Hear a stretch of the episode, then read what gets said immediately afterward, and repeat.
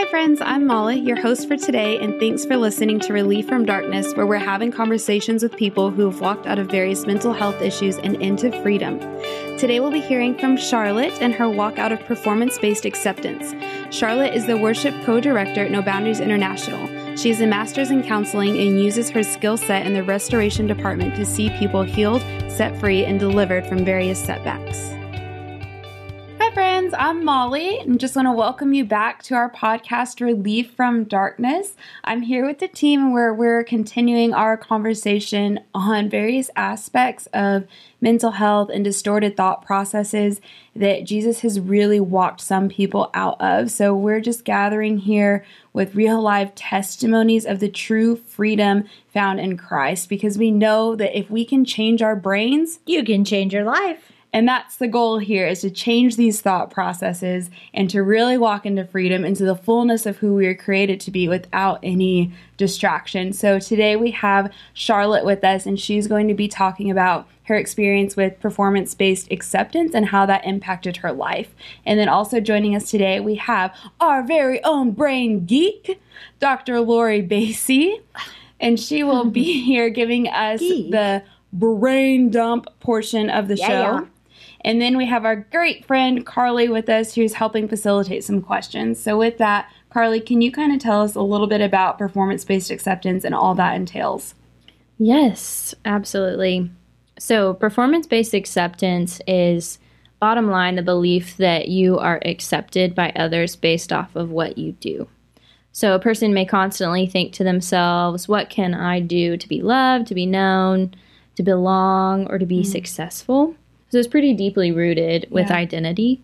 Um, but it is needing to be recognized that there are some levels of healthy performance and really responsibility that's required in any relationship or business or sphere of influence. Yeah. But the tendency with performance based acceptance is for people to place all their value in their performance rather than receiving value in who they are. Mm-hmm. So, with that, we are going to get some great insight from Charlotte on how performance based acceptance has affected her life. So, Charlotte, can you tell us about the impact that you have experienced from really valuing performance and, and letting that be a part of your identity in your life? Yes. So, I believe that probably most of my life, since before I really um, could express myself with words, I probably felt like um, I wasn't enough. Mm. Um, influence was very important in my family and in my sphere and in, in, the community where I was raised. Um, people that had the funniest story, people that um, were the most intellectual or knowledgeable or mission minded and influential within, you know, a religious sense, um, seemed to get the most attention. And I was very sick when I was little. I was in the hospital all the time. I seemed to get attention from being weak and sick. I was very introverted. I was extremely shy. Um, I had an older brother. I have an older brother who I absolutely adore, but he is kind of the life of the party. He's mm-hmm. just an attractive person on the inside and out, and always always looked up to him. Mm-hmm. Um, but I always compared myself to him. So he was probably the first person that I started to kind of identify with as I'm not enough. He would never know that. He never imposed that on me. He wasn't competitive, but mm-hmm. I was internally competitive with him. Um, and then I had friends who were just rock stars, and I just felt more like a wallflower. Um, so when I was in elementary school or when I was little, I was just really good. I was the good girl. I was super conscientious. I was super compliant. I didn't. I did whatever my mom told me. I I wore what she told me to wear. If my friends wanted to bully me, I just would come right back and want more attention. And I just was was really needy of relationship and never felt worthy of it. Um, in like adolescence into college, I was more kind of casting that off and became a little bit more rebellious and decided to be the fun girl. And so the funniest joke, let's cut class and let's go to the lake, dependent on alcohol to strike up a conversation because I was so shy. I, I really learned that if I could just loosen up, it would all be fine. Um, I tried to attract guys, and yet I couldn't hold on to anything or anyone. Hmm. And so that really didn't work for me through high school or college. Um, but then I did get married, and I did attract one very special, in particular, one who saw through all of that masking of trying to be cool um, and yet still conscientious from the good girl portion of life. Um, but I became a school counselor in a private Christian school at the age of 24.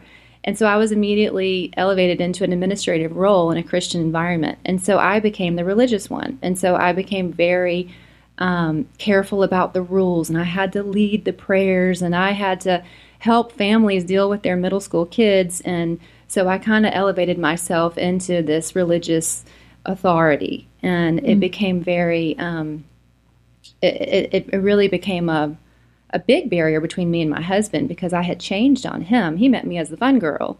He knew I loved Jesus. I mean, throughout all of it, I've never remembered a time in my life that I didn't know and love Jesus, and I knew that He loved me, and I had that as a foundation, and that kept me probably more than anything. Yeah. I remember going back to my Bible at night and crying after partying in college, and you know, this is not who I am, but I couldn't figure out who I was, and it never felt good enough. Hmm.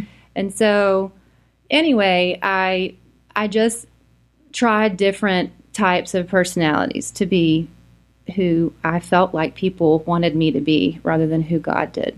Yeah. Wow. Hmm. I feel like that would be just tiring. It was over a period of exhausting. time. Yes. And then you get into that like, did you ever feel really known or No. really Yeah, that's hard. Mm-hmm. Exactly. And that was my deepest desire was just to be known and validated. I mean, I just was desperate to be validated for who I was and and I, I went looking for it from the outside. Mm-hmm. Yeah. So, Dr. Lori, with that, can you tell us a little bit from the brain and then also biblically what comparison and things like that does to us? So we're all hardwired to be connected. So that's non negotiable. We're all hardwired to make a significant impact in the world that surrounds us. And so that's what's so beautiful. But the problem is, is that great, beautiful thing actually twisted and turns into a weakness when then we try to find our significance from either what people say about us or our ability to perform and we make it all about us and then we don't know who we are and then it's funny what charlotte talked about. She's trying to figure out what people want and she's trying to be that but more than likely they have no idea what they want either. And so they mm-hmm. probably don't even know who they're supposed to be Yeah. let alone and you think about it, it's then just kind of the blind leading the blind and none of us know who we are. And then if you get into the comparison then really what that's saying is that we don't know who we are and therefore we're looking for anyone or anything else that looks good. And jesus made a mistake with us because he didn't know what he was doing because he didn't give us that. And then the jealousy and the envy and all of those things that start to result as as that really cause detriment to our relationships. And i think we actually then have to retrain our brain. This is all natural. The world would say you're valued based by your performance or by what other people say about you or how many likes you have or Right. et cetera, et cetera. But really, Jesus says you're valuable because of what I did, not because of anything that you're going to do or anything that you've done. Because before we were even born, he died for us. And so we actually have to retrain our brains to go back to not what I do or my performance or even who I am, but we have to start with whose I am. And when I know whose I am and what he actually did, then I can start to find out about who I am. And because of what he did and whose I am, then I'm going to want to do the best that I can. And I'm going to want to know me and then show me and show up with me and have a high respect for that. But then I'll know what I'm supposed to do. And then I'll understand my strengths and my weaknesses and how I function in those roles. And then I become interdependent on other people, not for comparison, but then to play my part. And so it's really, really important for us to know that if if at some age and it's subconsciously that we start to get into this trap that's so well uh, well put in America that if we start to get into that, then I need to then know and bring that to my conscious thought processes to actually restructure and to change my brain. And so back to the the CPR of that then then I need connection. I need connection with other people who will take a chance with me no matter how I do. What does what does that relationship look like as I start to develop who I am? And my acceptance isn't going to come from actually what I did or how well I did it. I need to know the psychoeducation that this is going against the survival and simplicity of my brain and everything that I've been taught. And then I need to get into a routine of really focusing on and allowing Jesus to connect with me, Jesus to give me my significance, and then me to really bring me and who I think is me and the real me onto the playing field with others. Mm, that's good.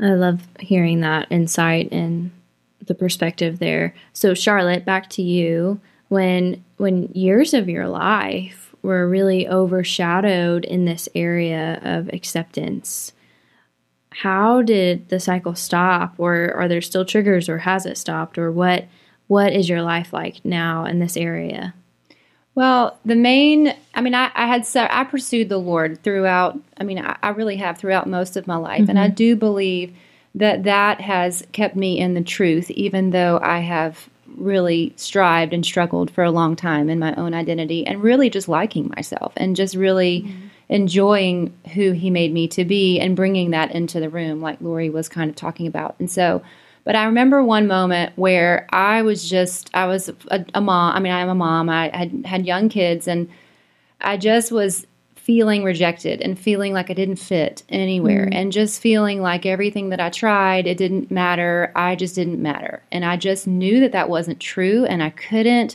get over into believing it with my heart. And, and so I just said, Lord, what does that look like? What does it look like? What do I look like to you?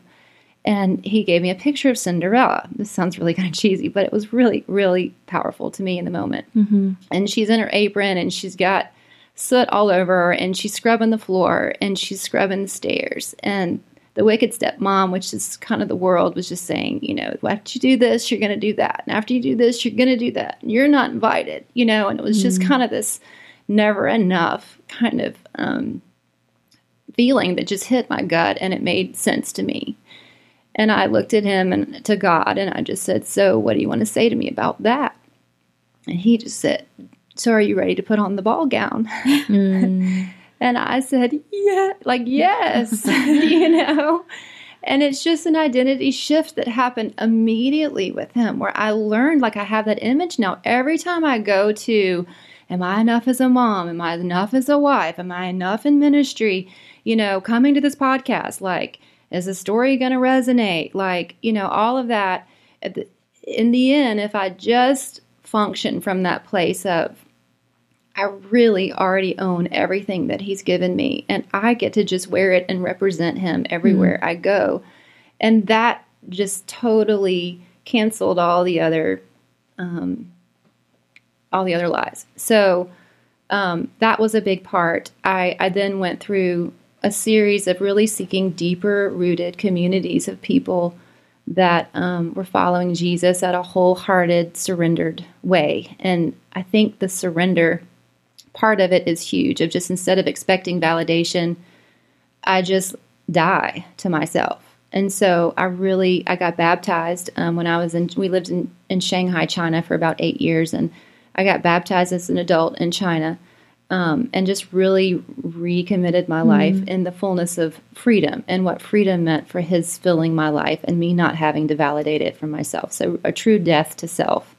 Um, and that was probably the beginning, but it's been a walkout and it still is a renewing yeah. of my mind. And I can share some tools in a little while about that. Mm-hmm. Yeah. So, with that, there's like when I get this picture of stepmom or stepsisters and the Cinderella kind of picture of any time we're looking for that, any kind of validation in whatever area in our lives, that is what it looks like. Mm-hmm. Like it's just this critical, like criticizing of who we are that just simply isn't true. Mm-hmm. So, Dr. Laura, do you have any other insights about where or strategies to find or establish uh, identity from Jesus? So I think we all have this God shaped hole inside of us. And if we try to put anything else except for Him in it, it will fall short.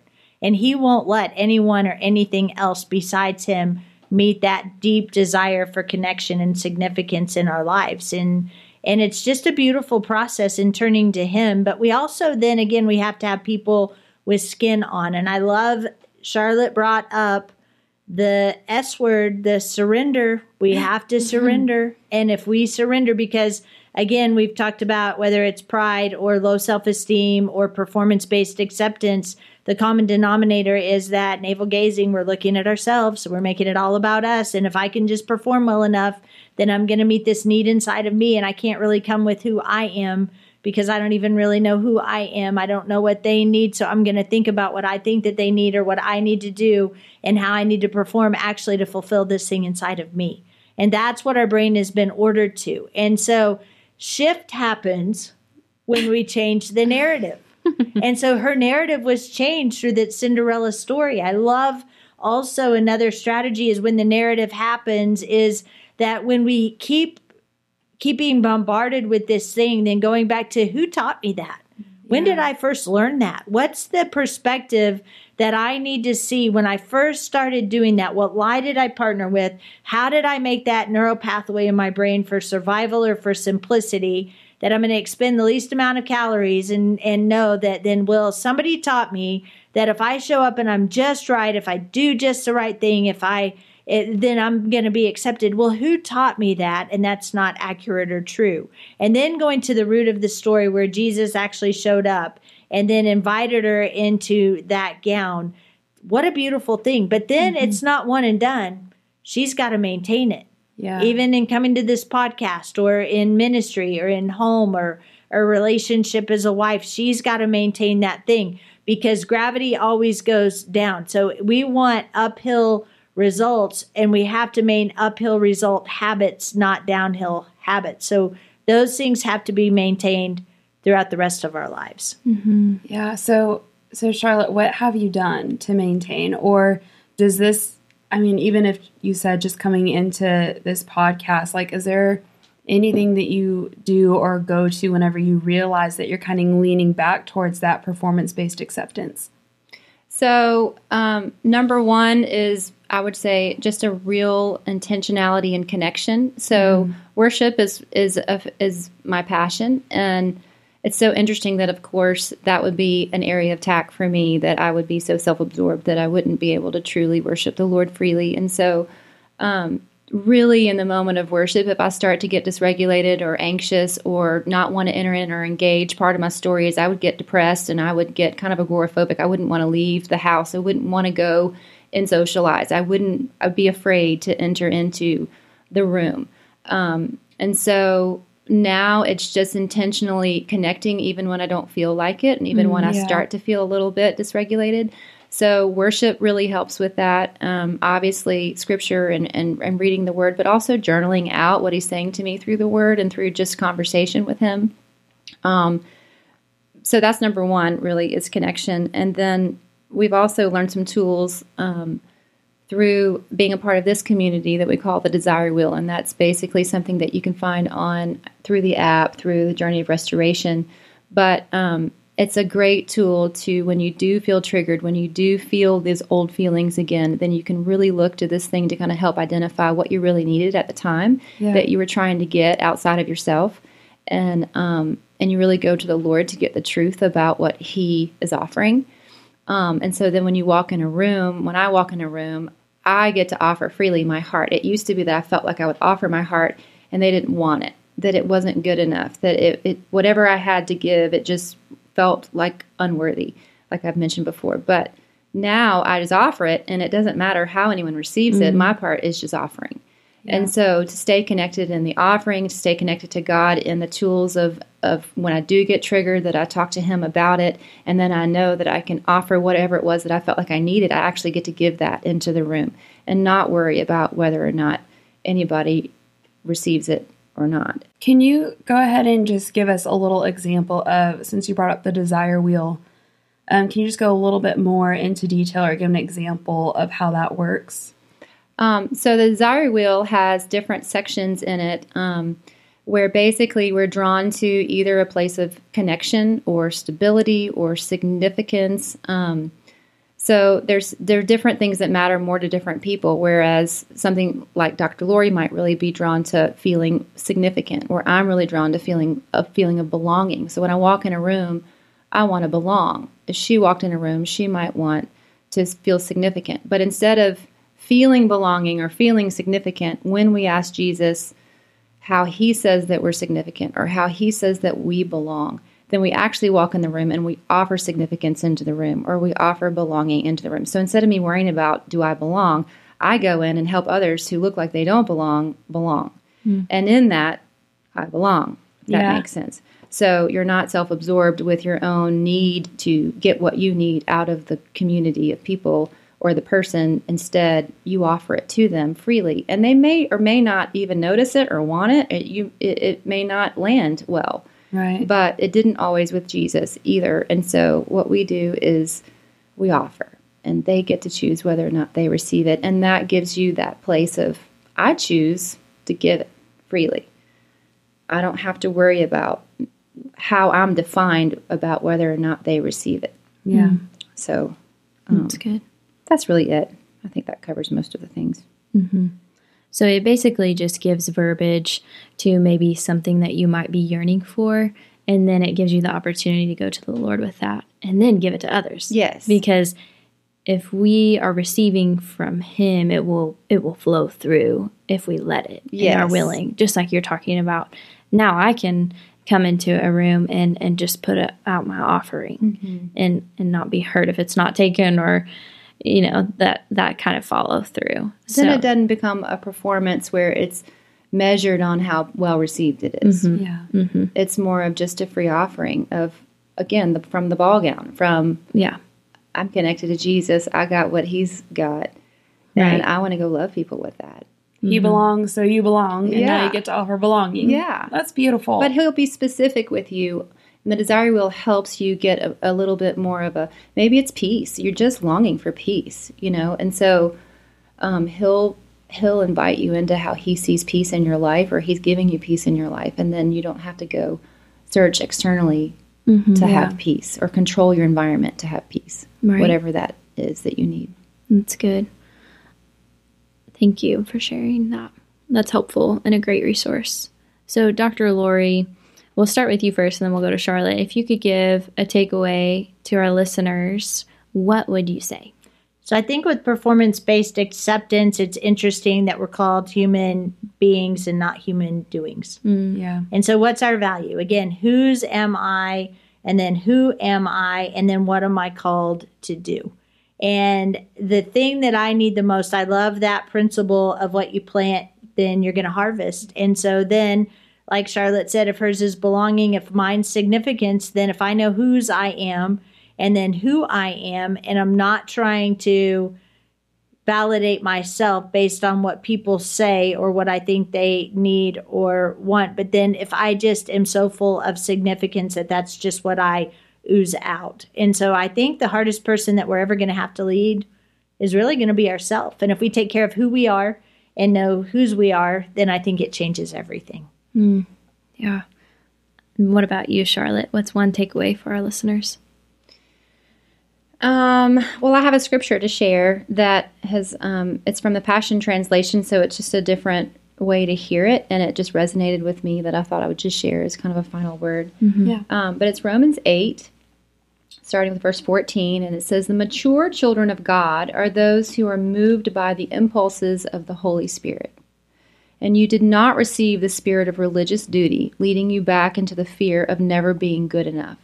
But you have received the spirit of full acceptance, enfolding you into the family of God, and you will never feel orphaned, for as He rises up within us, our spirits join with Him in saying the words of tender affection, Beloved Father. For the Holy Spirit makes God's fatherhood real to us as He whispers into our innermost being, You are God's beloved child. And so the the the mature children of God are moved by the impulses of the Holy Spirit. Mm. And so as much as I can walk out my life by the impulses of the Holy Spirit and not my flesh and my need to be valued or validated, but just truly seeing in a room what others need first and loving them from that place. Um, that's the Holy Spirit and that's His love. And He just fills us for that. And then we're completely connected to Him and to people, which is what it's all about. So um, I think Life by the Spirit is a, is a study of my heart for my life. You know, it, it, I always go back there as um, as a place of reference for my heart. Yeah. So we absolutely have to get our identity from one, and that's Father God.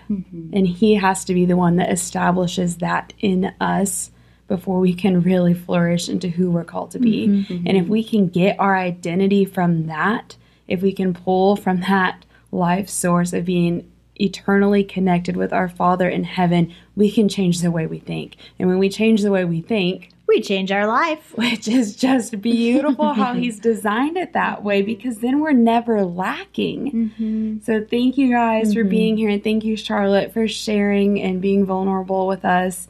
Um, it's truly a pleasure and thank you all for listening and we will see you next time. Bye. Bye. Bye. Thank you guys so much for listening to our Relief from Darkness podcast. If you would like more information or are looking for more resources to help overcome the topics we've discussed here, please visit the No Boundaries International website at www.nbint.org, where we have a free e course titled Journey of Restoration.